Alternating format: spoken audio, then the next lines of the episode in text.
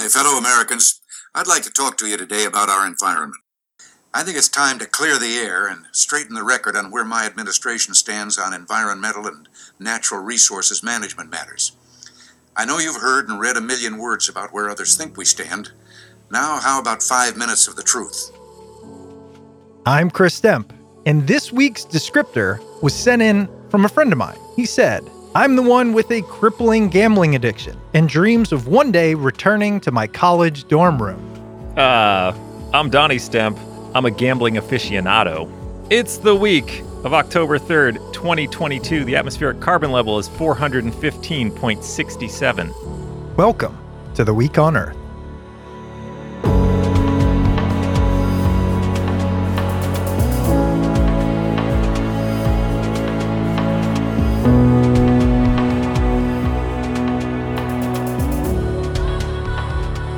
Might have to defend your yourself there. A gambling addiction and a dreaming of staying in college.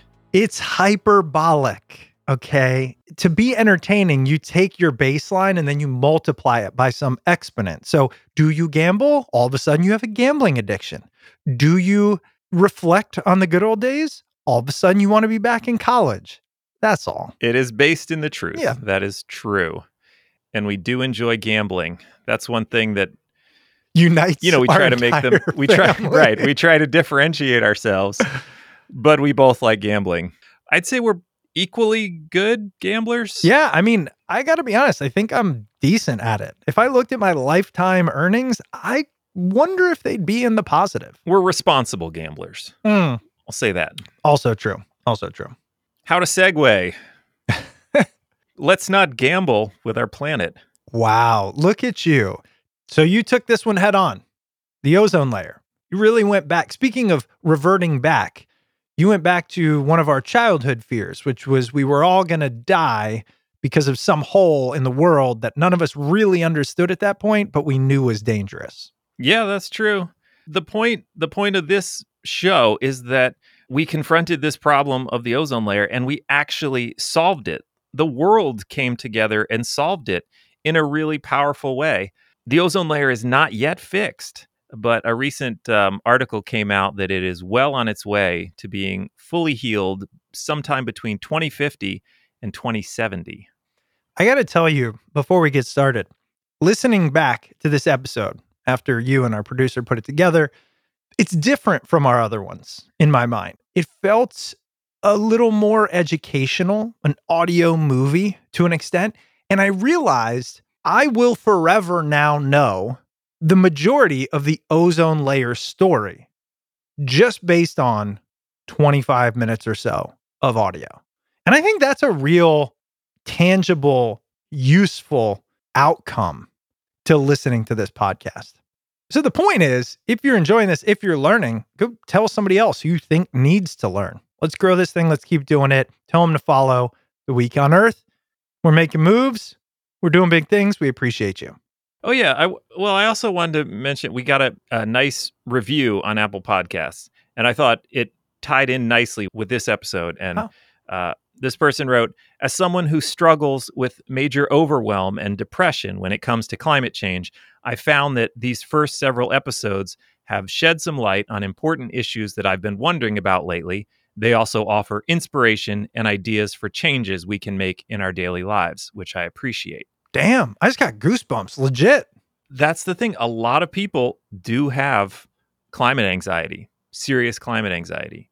And that's one of our goals, I think, is to approach it in a way that is serious, but also is positive. And we continue to talk about how being proactive, taking action, just talking about it, thinking about it can help lessen some of that anxiety. What a good lead into today's podcast, which I think embodies all of that. As we talk about how the global community came together to solve what was potentially one of the most catastrophic challenges we've dealt with in the war against climate change. That's right. We've done it once.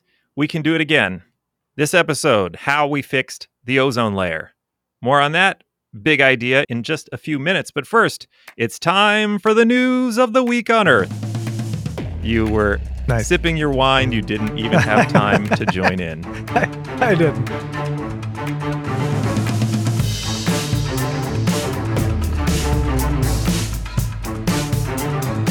Our top story this week Hurricane Ian hit Florida, of course, still battering the East Coast. You even are having some rain right now, right, Chris? Yeah, ramifications right now. So, we're going to talk for a minute about how this hurricane is, of course, related to climate change. I saw some weatherman saying, you know, it's too soon to talk about that. We're still in the process of dealing with it. That is all true, but we can do two things at once. And as we're dealing with stronger storms like this that are being intensified by climate change, we need to talk about them. So, I'm sorry, wait. Is it really too soon? Like I of course I sympathize, empathize, feel terrible for everybody impacted, but it's a pretty clear connection. This was one of the strongest storms ever to make landfall. We know why this is happening. Why is it too soon? it's that's, you know, just a delay tactic. Thank you. Right. So, from CBS News, as Hurricane Ian neared Florida, it experienced what is called rapid intensification, getting very strong very fast. And scientists say this process is becoming more frequent because of climate change. Early Tuesday morning, Hurricane Ian intensified into a major Category 3 storm with winds of 125 miles an hour before hitting Cuba. The hurricane continued to strengthen as it passed over the warm waters of the Gulf of Mexico on the way to Florida's west coast, reaching Category 4 Wednesday morning. Its wind speed was just a few miles per hour shy of a Category 5 when it made landfall Wednesday afternoon. Warmer sea surface temperatures due to climate change strengthen hurricanes.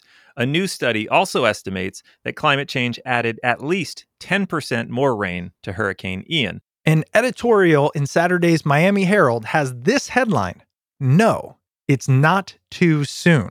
After Hurricane Ian, Governor DeSantis, it's time to say climate change.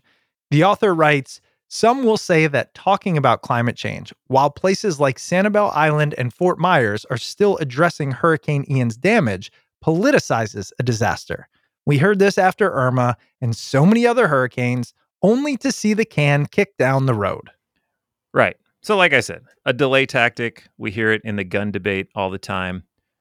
But there's no time like the present when people are thinking about it. Time for a couple more quick stories. Sunday, October 2nd, was the presidential election in Brazil. As we wait for the results, an article from The Guardian says the fate of the Amazon rests on the results of the election. Experts say a continuation of the rampant destruction under President Bolsonaro, Bolsonaro could push the world's biggest rainforest past an irreversible climate tipping point. But a victory by Lula da Silva, who oversaw significant forest preservation when he was last in power, could lead to a 90% reduction in the razing of the forests. Elections have consequences. Stay tuned for that one. Can I go vote in Brazil? You could try. I'm going to. Finally, tonight, if you're heading to Maui, a new law went into effect Saturday that bans non mineral sunscreens across Maui, Lanai, and Molokai. Only mineral sunscreens will be allowed, as other chemical sunscreens wash off our bodies and into the ocean, and are a significant contributor to the bleaching and destruction of coral reefs, as well as harming algae and marine life. So if you're heading to paradise, or really any ocean, make sure to buy only reef safe mineral sunscreens. Listen, this drives me crazy when I see people just inhaling hmm.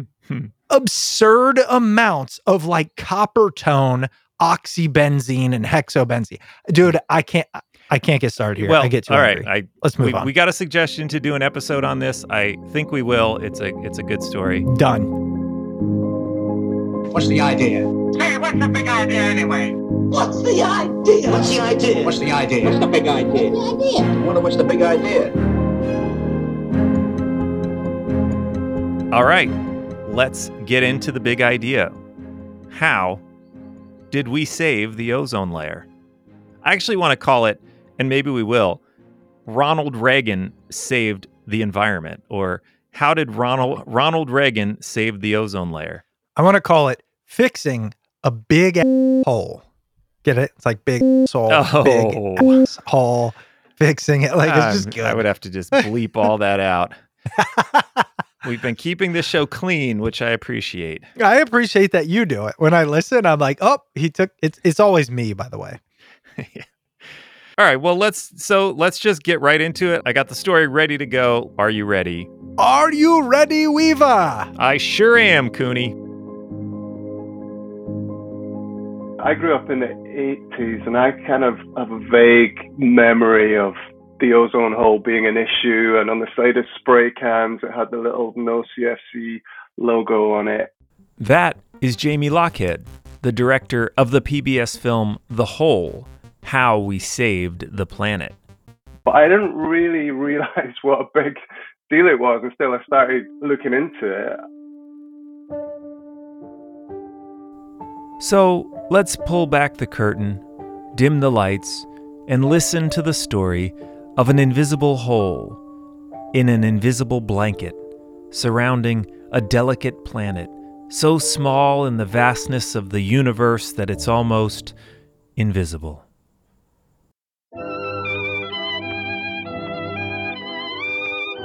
The story starts in roaring 1920s America an optimistic post war time when new technologies were defining a new era of consumerism and convenience. New technologies like the Frigidaire refrigerator. At the time, air conditioners and refrigerators used dangerous compounds that were toxic, flammable, and explosive. Frigidaire sought to create a non toxic, non flammable alternative, one that wouldn't kill you or blow up. When you go back to the start of all of that, you meet this kind of interesting guy called Thomas Midgley Jr. Ah, Thomas Midgley Jr., partially responsible for two of the world's deadliest disasters in modern human history.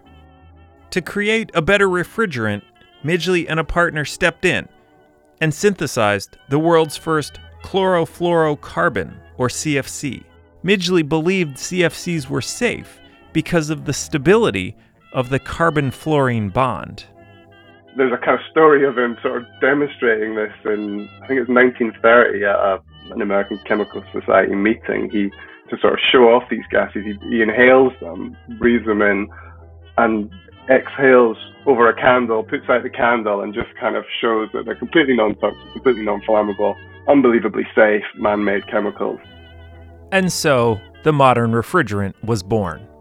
CFCs soon proliferated in refrigerators and all kinds of products like aerosol cans.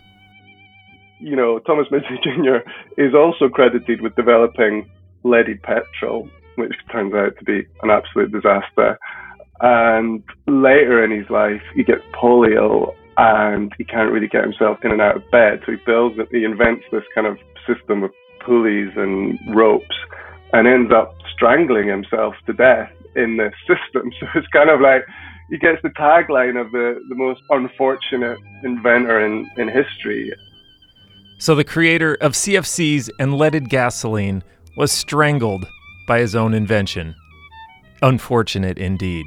Environmental historian J.R. McNeill said that Midgley, quote, had more adverse impact on the atmosphere than any other single organism in Earth's history. And with that invention of CFCs, the ozone layer was now under attack, though of course we wouldn't know it for decades to come.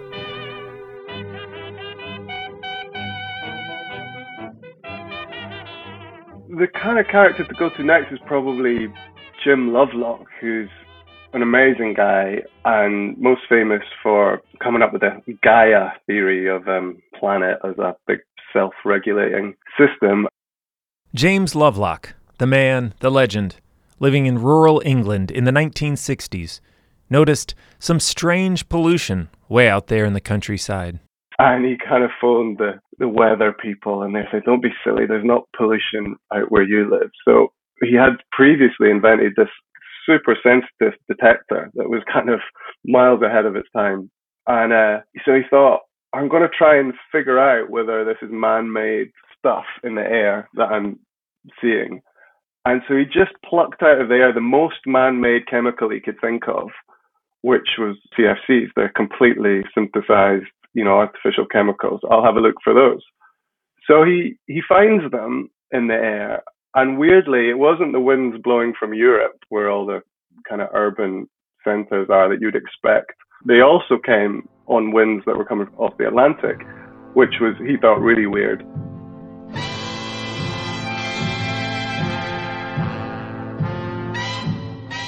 He then discovered, during a cruise in 1971, that almost all CFCs manufactured since their invention in 1930 were still present in the atmosphere. Along comes chemistry professor Frank Sherwood Rowland and his associate Mario Molina in 1974, who were developing the theory that CFCs were beginning to break down the ozone in the atmosphere. Molina was finding CFCs lingering for a long time high up in the atmosphere.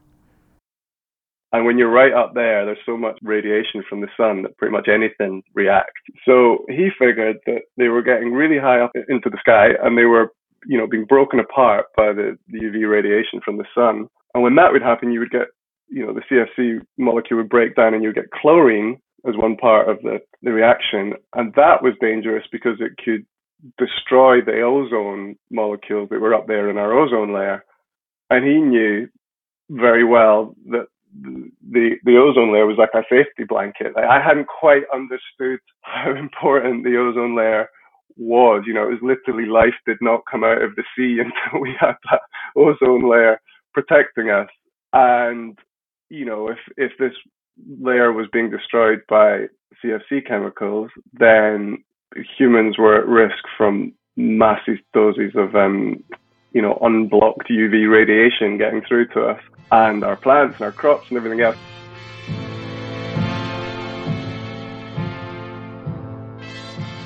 He reports all this back to Sherwood, Sherry as he called him. Um, he reports it back to Sherry's boss, and Sherry's like, "Oh my goodness, we better publish this." So they put out a paper in 1974 saying, "We think we've spotted a problem," and nobody does anything. Sherry realized that they needed to bring this to the attention of the public. So they started, he, he made a, he took an unusual step at that point and started speaking out about it, sort of suggesting that the industry reduces these chemicals. And he was kind of, there was a, there was a pushback from, from the chemical producers.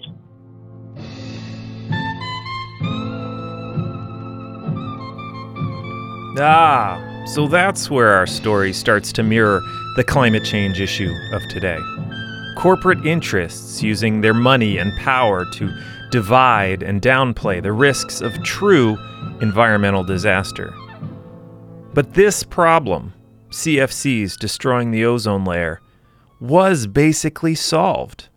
How on earth did this rare success story happen?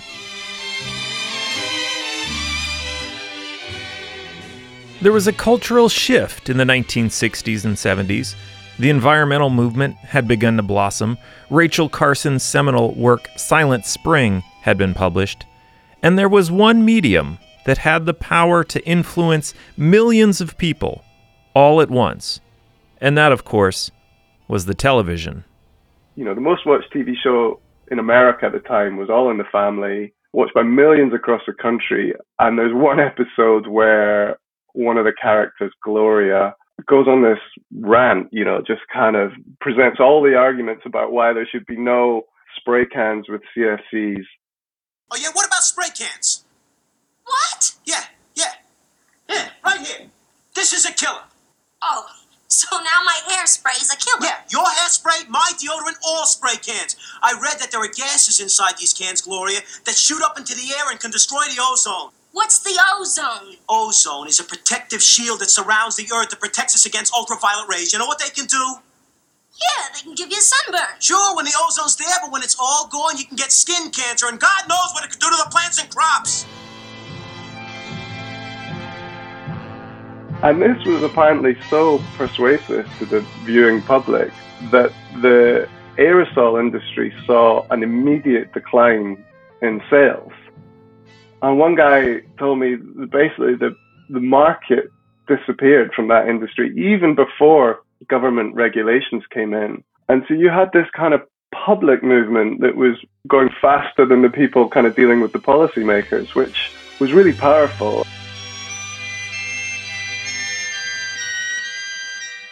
Public awareness, you know, that kind of 1970s kind of environmental awareness was key because I think it was a vo- I think the environment was a voting issue, and I think when you've got a kind of atmosphere like that, politicians are more likely to act.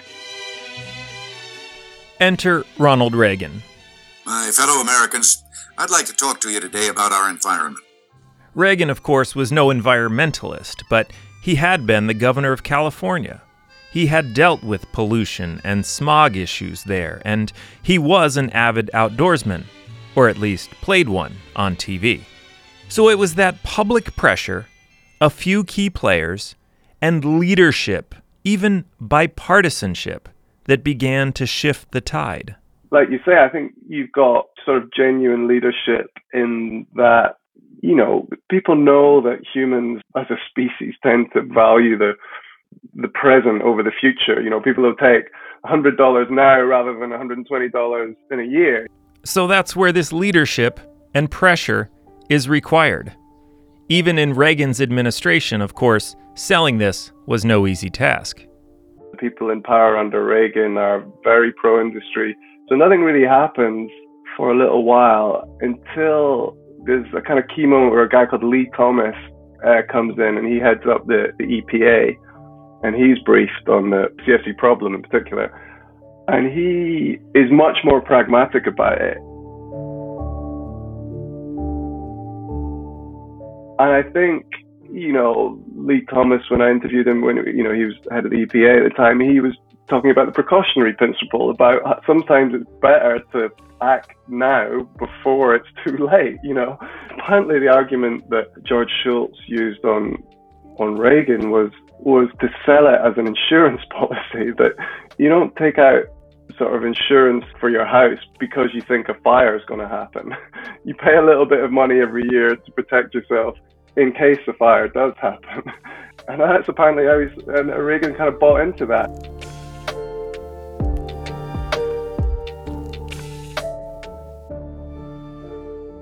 There's another key Republican is George Shultz, the Secretary of State at the time. And he also takes a very pragmatic view that there could be a potentially catastrophic problem.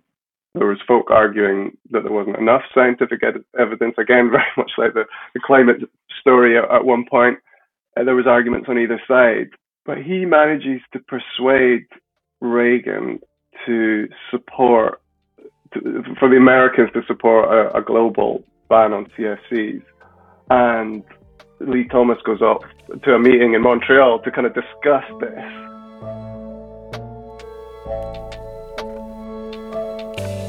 The last part of the story is the Montreal Protocol Agreement.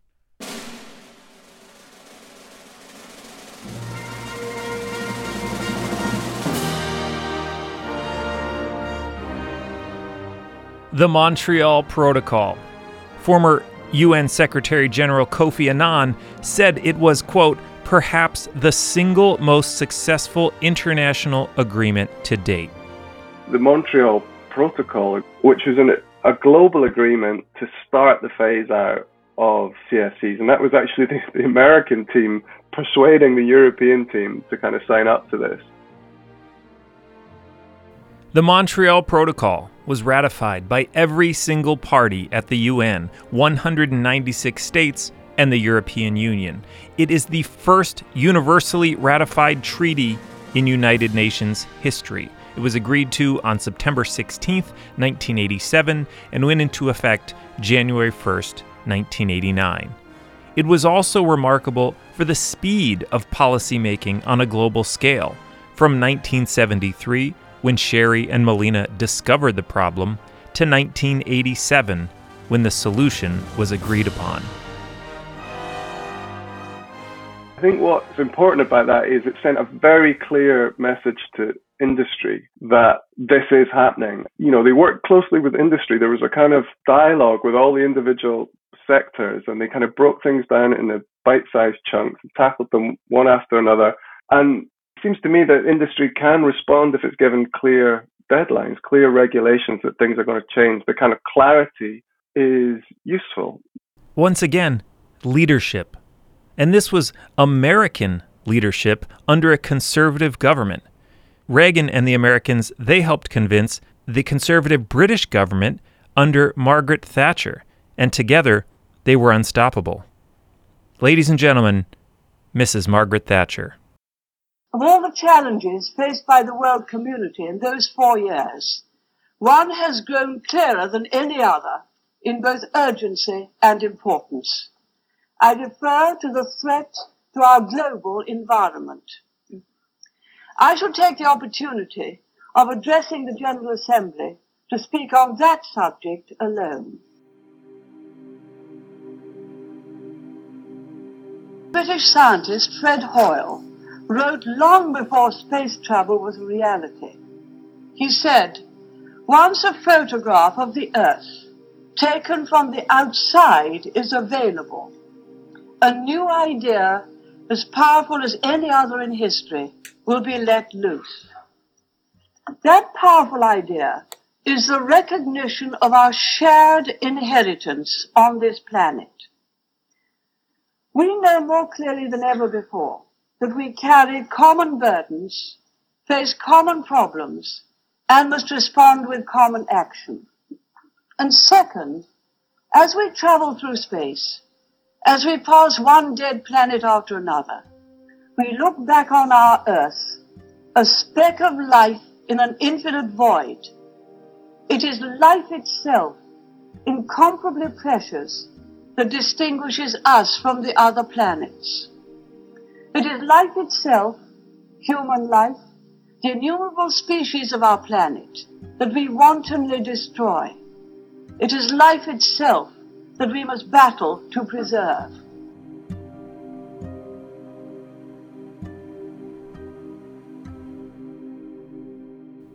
So that happened on this planet. That was the conservatives' conservative Prime Minister Margaret Thatcher advocating for the environment and the health of the planet.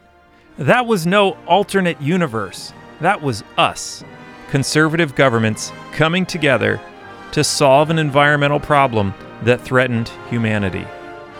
So the question becomes can we do it again?